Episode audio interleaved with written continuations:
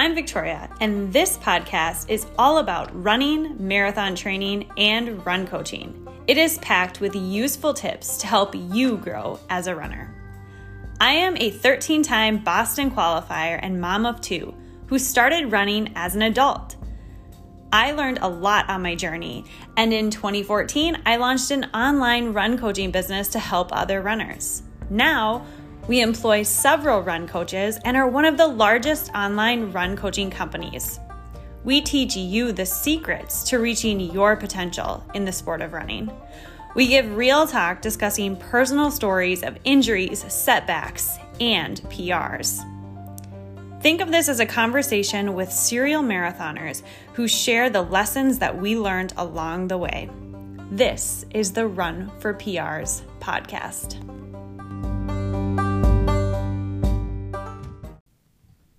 How to adjust your paces when running in the heat. We're in the middle of summer, and a lot of athletes are starting to talk about the heat and how they're just not able to hit the same paces that they were able to a couple months ago in the spring when the temperatures were a little bit more ideal. And I know we've done podcasts on this topic in the past, but every year it's a really good reminder of how we can adjust our training for these warmer temperatures so that we get in shape and we're able to actually reap the benefits of training in the heat later on this fall. So, what ends up happening a lot of the times is that athletes will arrive in these summer months like June and July, and the humidity and heat are a lot warmer. And what a lot of people will try to do is try to force hitting the same paces that they were hitting back in like March or April when the temperatures were in like the 30s, 40s. Um, and what ends up happening in those instances when you are training at those same paces but in warmer conditions is that you're actually end up racing your workouts. So you're doing like an all out effort because given the temperature increase, the paces need to be adjusted. And so we're going to be talking about how you can adjust your paces in the heat. And what's really interesting is there are a lot of calculators out there that will give you almost exactly this is how much you should be adjusting by. But a lot of this is like taking place in a vacuum, and a lot of it can be really individualistic. So I know some athletes struggle a lot more with running in the heat than others. Um, some people are just not as impacted by the heat, and there's a variety of reasons that could be at play. And we've talked on previous podcasts about making sure that you are staying hydrated, and sometimes people who are more of like salty sweaters or people who sweat a lot, maybe those are people who are having a little bit of harder time in the heat because of hydration reasons. So it's really important to make sure that you're hydrating well during these summer months. But when it comes to making these adjustments, Jason, talk a little bit about how you can do a journal where you track the weather and then the adjustments that you're making throughout the summer so that you have a better idea of everything. Yeah, it's a good thought. Definitely to, to journal, whether that be um, on paper or even like in your running diary if you leave um, like an update for each run, how you felt and that sort of thing, depending on what app that you use. I know people do that on Strava a lot, for example. Um, so, you know, if you're leaving details about what the weather was like and also how you felt, I think that that, that can give you some insight to, um, you know, know how to adjust similar workouts in the future. So maybe, maybe one day it was just like really humid and the temperature wasn't as bad um, and then another day it was really hot and the humidity was low. You can kind of compare and see like how you felt um, doing a similar workout, and then look back and see, um, you know, about how much should I have to adjust my paces for this type of condition, right? And based on the workout, it may be it may be different too. So if you're doing shorter intervals, let's say 400 meter repeats, you may only have to adjust by like um, five to 10 seconds. But if you're doing longer intervals, let's say 1K repeats, you might have to adjust by 10 to 15. And so just kind of knowing that it'll depend on all of the factors, not just the weather, but like what is your workout for that day. Yeah, there are just so many things that will impact how you're feeling. And I know one of the things athletes like to do is get like this exact calculation of paces. And in previous podcasts, we talk a lot about listening to your body and how that's really important. Um, so we will just share like one online calculator that we like to use is at runsmartproject.com backslash calculator. So that's just like the t- traditional VDOT calculator on the VDOT website. Um, if you go there, it's going to ask you basically, you know, a recent race result. So just plugging in like a recent race result of this 5K, um, and then it's going to say, there's these, it says advanced features um, down at the bottom, and you kind of can add in temperature.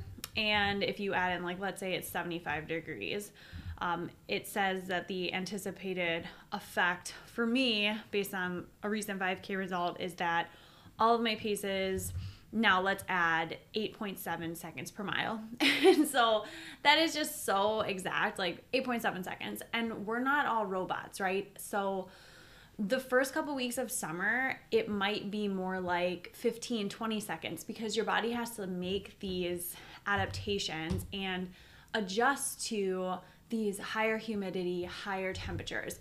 Um, as summer goes on, then maybe it becomes more normal for you to be doing these workouts in higher temperatures. Your body starts to make these adaptations, and you're really heat acclimated at that point. Um, where this comes into play more is if you're doing maybe like a race in the middle of the summer, um, towards the end of summer, and you're trying to figure out what sort of shape am I in. And you go and you race and you're doing this 5K and you want to know, okay, if I were to run this 5K uh, in 50 degrees, what would have been my pace? And so that's where I think this 8.7 seconds per mile can be a little bit more useful when you're trying to like predict what kind of shape you are in based on workouts you've done in the heat. Um, I think it's more of like a retrospective thing that we can utilize.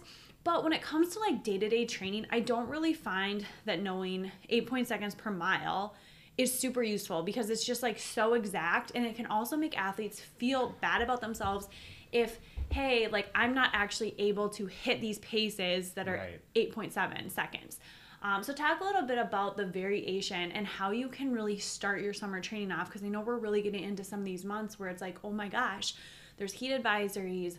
Um, mm-hmm. It's just really hot. So how do you learn how to run off of feel?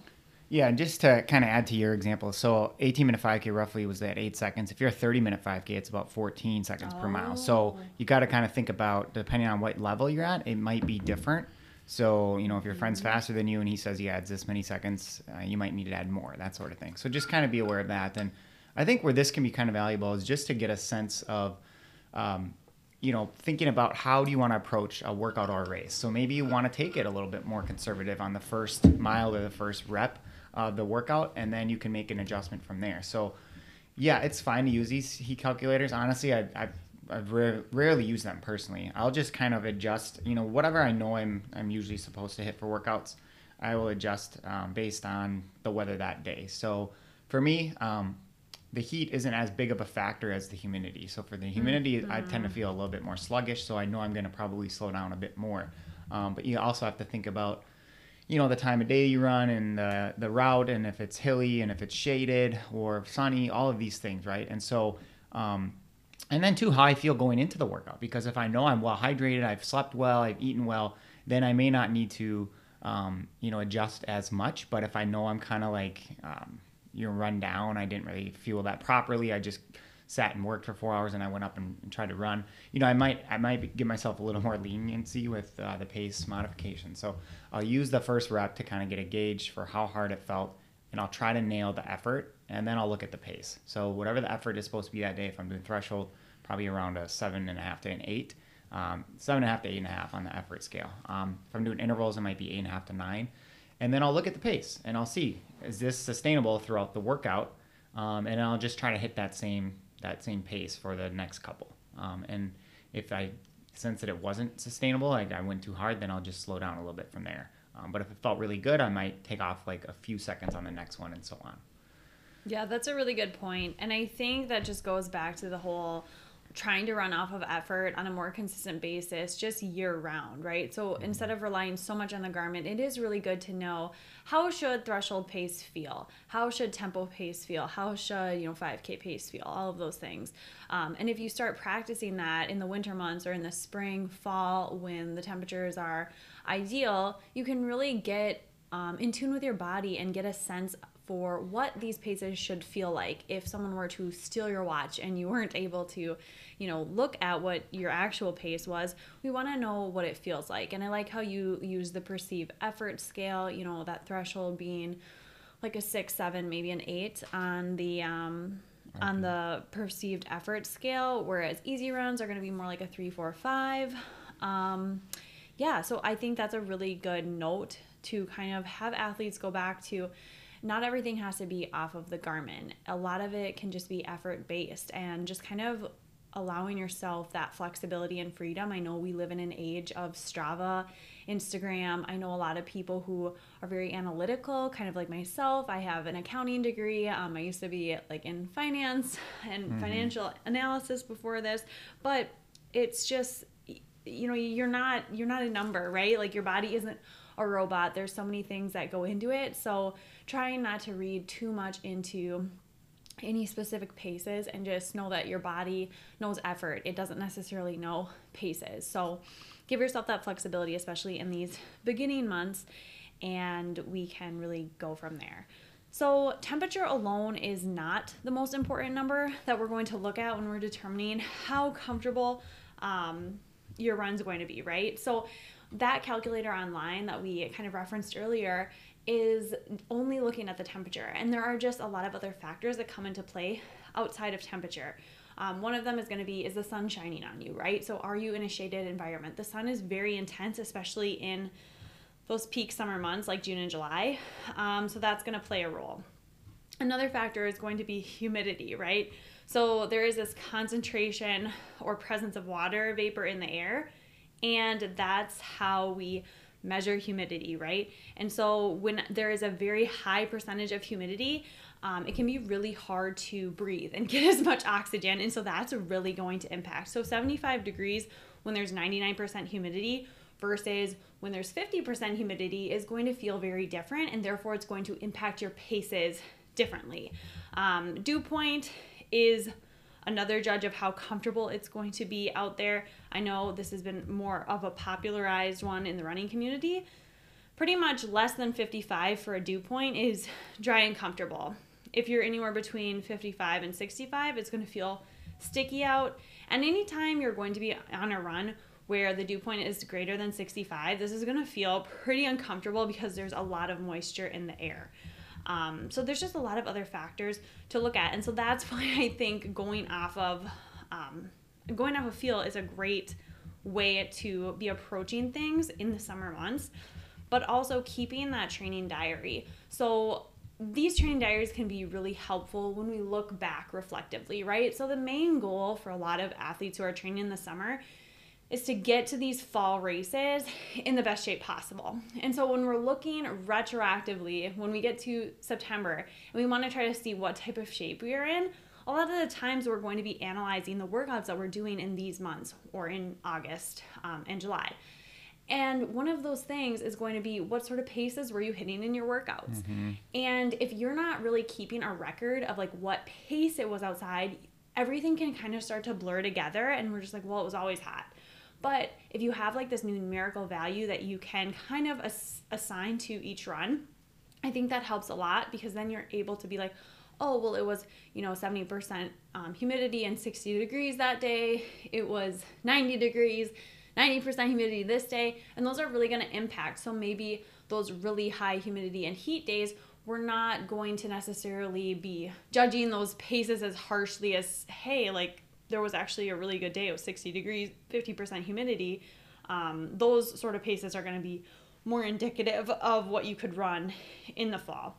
Um, and those are things that are really helpful when you look back year over year, too. So you might be headed into July this year and be like, whoa, I don't remember having to adjust my paces so much. I don't remember it being this difficult. But that's where keeping a training diary can be really helpful. And I know Strava has a new feature um, where you can leave yourself like private notes. So I know not everyone wants to like share with everyone, oh, I felt like crap during this run, but that can be something that you can utilize and look back on. Um, let's say next July, because a lot of runners actually forget like how difficult that transition is. But every year, without a doubt, it's the same sort of reoccurring themes that we hear with runners. So, what are some of the things that you are having your athletes do to help with this heat acclimation? Yeah, I think um, for one, it starts with just kind of assessing ahead of time, like how much should we modify the pace, and that'll kind of depend on uh, the weather that day and, and you know how they how they feel they they operate in those conditions, right? So, for example, you may be asked to run, you know, three by one mile at threshold, and let's say your threshold's eight minute pace. Um, you got to think about like what what is going to mean a good quality workout today if the weather's just like awful, right? And you got to get the workout in. It's kind of like your only day to do it. Um, you're better off kind of starting slow and, and running maybe 820 and 816, 814 rather than trying to run the first one at like eight minute pace or 758 and then the next two are like 825 and 845 you know what i mean? And so it's just you have to think about like how can i stay consistent? I think that's the most important thing and kind of get the most bang from your buck. And um, and then i liked how you talked about just like you know your quality sessions especially long runs as we start looking at like half marathon marathon races. Um, looking back to figure out like you know how am i going to set up a pacing plan for this athlete it is helpful to know what were the conditions like when they had those few quality hard sessions. Um, and then you know if you're an athlete that trained all summer in the heat you know in the fall the races in the fall and it's a lot cooler a lot of times we can assume that you know you're going to feel better in the cooler weather. But if it's you know if it's the opposite you're coming out of winter and it's going to be hotter in the spring that's something you have to think about too. So it's always good to also compare like a ideal weather condition workout day versus a day where it was like super brutally hot and kind of see like okay this was like the the discrepancy in paces and com- kind of just comparing the two and seeing how much you um, slowed down so yeah and i know last year chicago it ended up being a pretty hot day yeah. so that's actually good if you trained in the heat. You had the experience. Um, but again, it's like we hope that on race day it's going to be ideal conditions. And I know we did a podcast release like in very early October when we kind of saw that forecast coming out saying, hey, you know, I know everyone really wants to run Chicago. It's it's a major marathon, but if we were to maybe pick a different race, like scoot it out a month or two or or a couple weeks. weeks. Yeah. It just really depended on everyone's going to be individualized of like what race they can go to and um, what their training would look like in those next weeks because you've already done a taper. Um, but it's really good to like make that decision call when you're a week out. That way, you know, that whole week you don't have to like totally taper. You can be like, okay, it's Monday. I see the weather forecast for Saturday, Sunday um, I'm not doing that race. And I think that's actually a really good way to race in the summer months. And that's something that I've done in the past. Um, if it's a 5K, it's not really as big of a deal, but like if I've ever had a half marathon, or sometimes I've done marathons in the middle of the summer. Um, even just last year, I was signed up for a marathon in the summer and it was in the northwest. So I figured, you know, the chances of it being warm are pretty low. Um, they had like record setting temperatures um, that weekend that year. And it was like over 108 degrees. And it was just like oh shoot. But that's the risk that you're running doing races in the summer. And so i you know we we canceled the flights. We adjusted and i found a different race because to me it's like i would rather run in a little bit cooler temperatures and change my plans than you know force something that would be miserable. And that's just going to be on a case by case basis but i think that's a really good way to pick your races in the summer is kind of finding a few options um, in late july and in august maybe a few different weekends and then when you get to that Monday, you look at the forecast for that weekend and you see, okay, is there like a heat wave coming? Is there like mm-hmm. something really intense coming? Is going to be just a run of the mill weekend? Um, maybe it's going to be a cool weekend. And so you can kind of play it by ear and race that way. And I've actually recommended a lot of my athletes do that this year just because um, they, they weren't really decisive on one specific race. So I was like, let's keep our options right. open, look that Monday how the weather is. And I think that's a really good way to race in the summer, especially if you're trying to get a PR or get a accurate assessment of your fitness level. Exactly.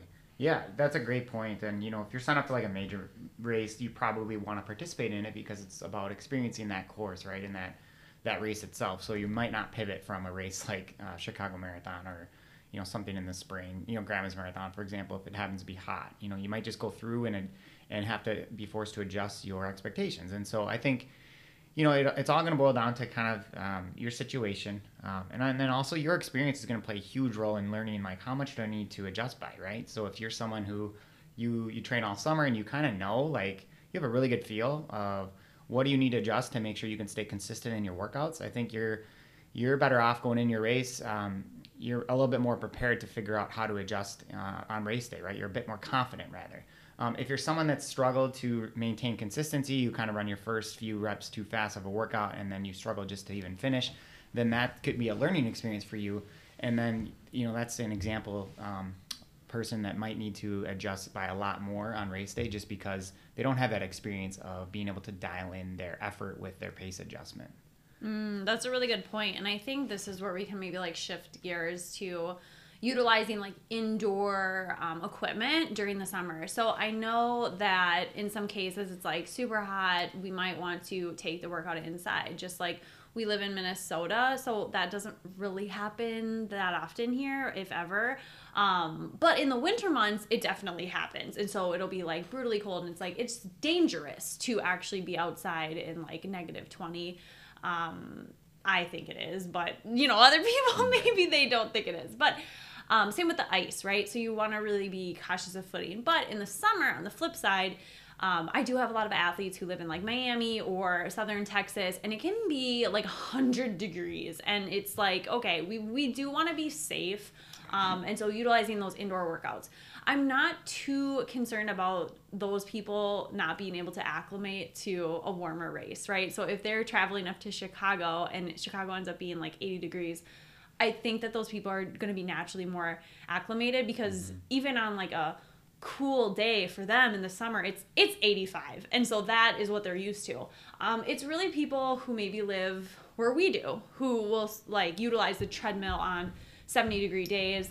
Um, and i'm literally pointing finger at myself because i've done this in the past where i was like well i know i'm not going to be able to hit my paces outside so what's the point? Um, so i just would do workouts on the treadmill. And then come later in the fall it's like i just didn't have that extra edge. I wasn't able to really hit my goal. Um, but a lot of that had to do with like the ego, right? So I really wanted to hit specific paces for my workouts. I didn't like the idea of having to, you know, go off of effort. I didn't like the idea of the obscurity of not knowing exactly where my fitness was because of the extra variable of the temperature. Um, and while I was, you know, staying in good shape, I think there was that like mental training aspect that wasn't there. And so I think it can be a good challenge to let yourself get outside for some of those, you know, 70 degree days and stuff. Obviously, play it safe. If it's like 80 plus plus humidity, maybe those are the times where we're either going to move the workout to a different day or, you know, take it inside, whatever it may be. But there are kind of situations where maybe it's not safe to run outside, but if it's more of like a comfort thing where you're like, oh, you know, I know I could hit my paces if I take it inside, that's really where I would challenge you to maybe try doing it outside, if, you know, especially if in like the 60s or 70s.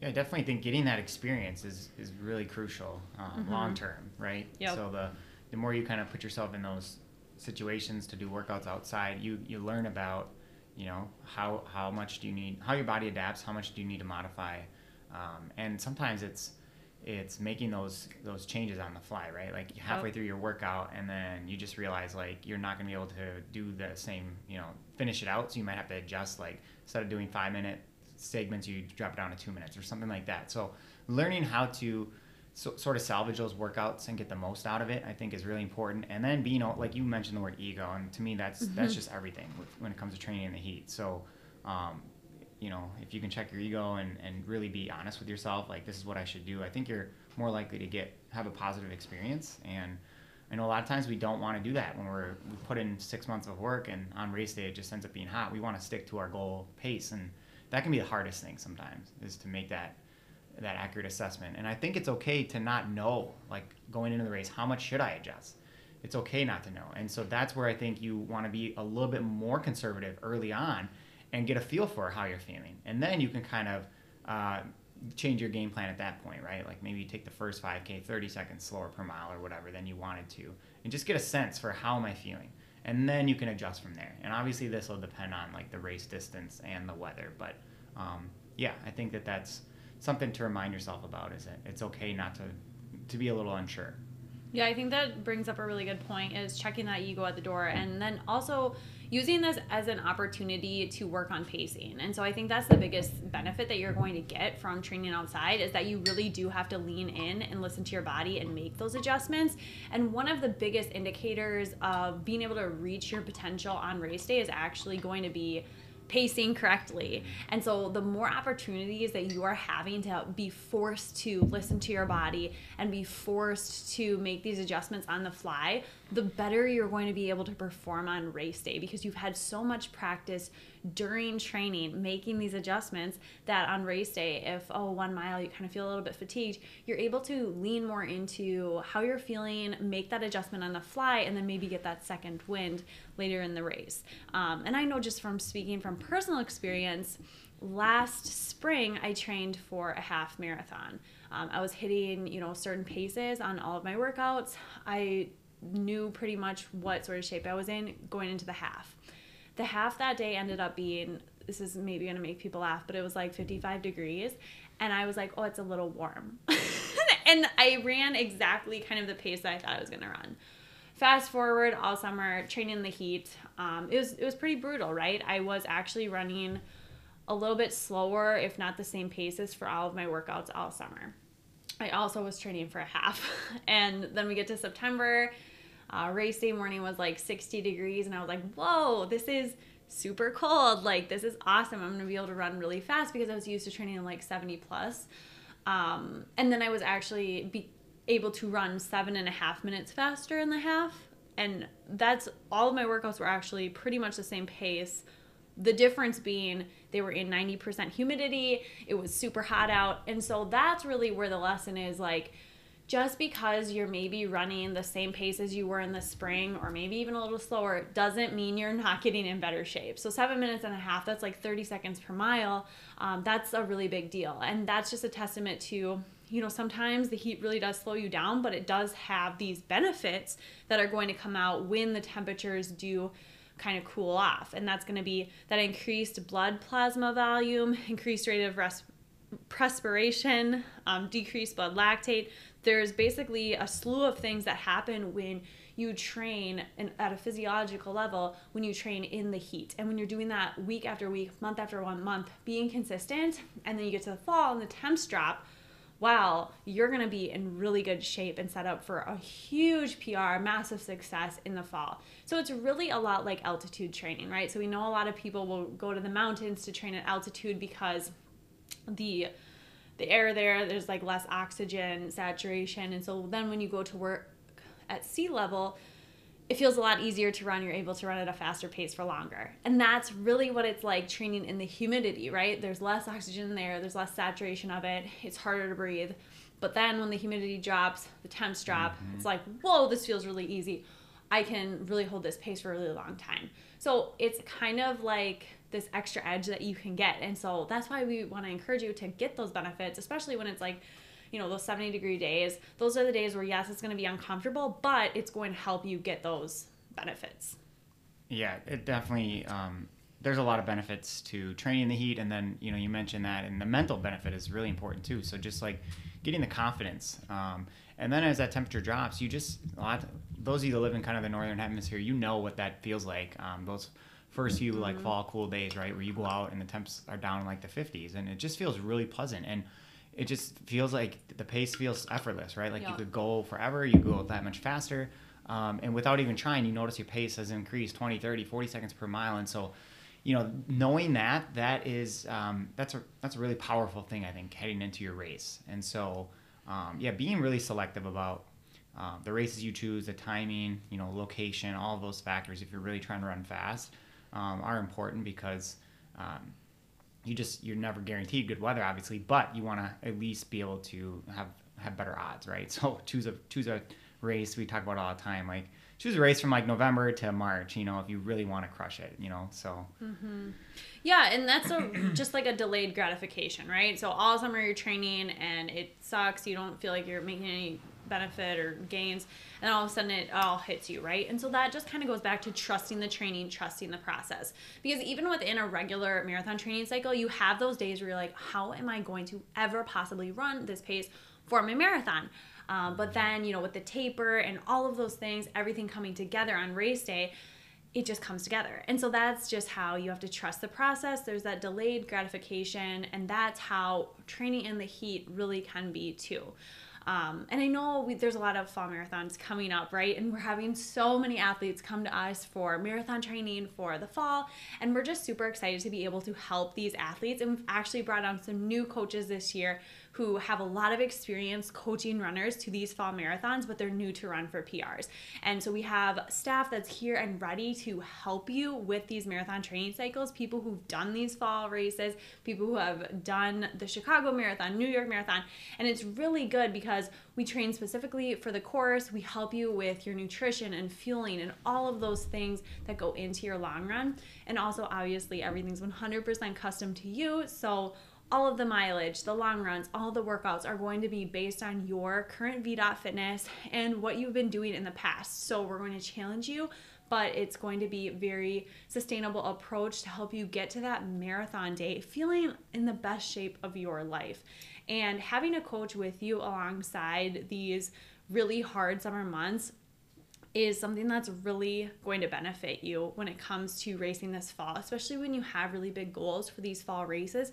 It's really important to have someone by your side who can guide you to that finish time that you want. And we also do a lot of race day prep. So we'll do a custom pacing plan based on how your fitness has gone. So we assess all of your workouts and we do all of that for you.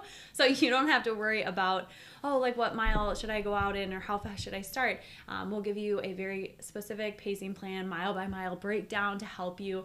Um, and there's just a lot of really fun things that go into working with a coach. So if that's something you're interested in, we always have a free seven day trial and we would love to have you for these free seven day trials. And if that's something you're interested in to see maybe if it's a good fit for your fall race, you can fill out the form at www.runforprs.com and we can chat more. So again, that's filling out the form at www.runforprs.com and we can get you set up with that free seven day trial.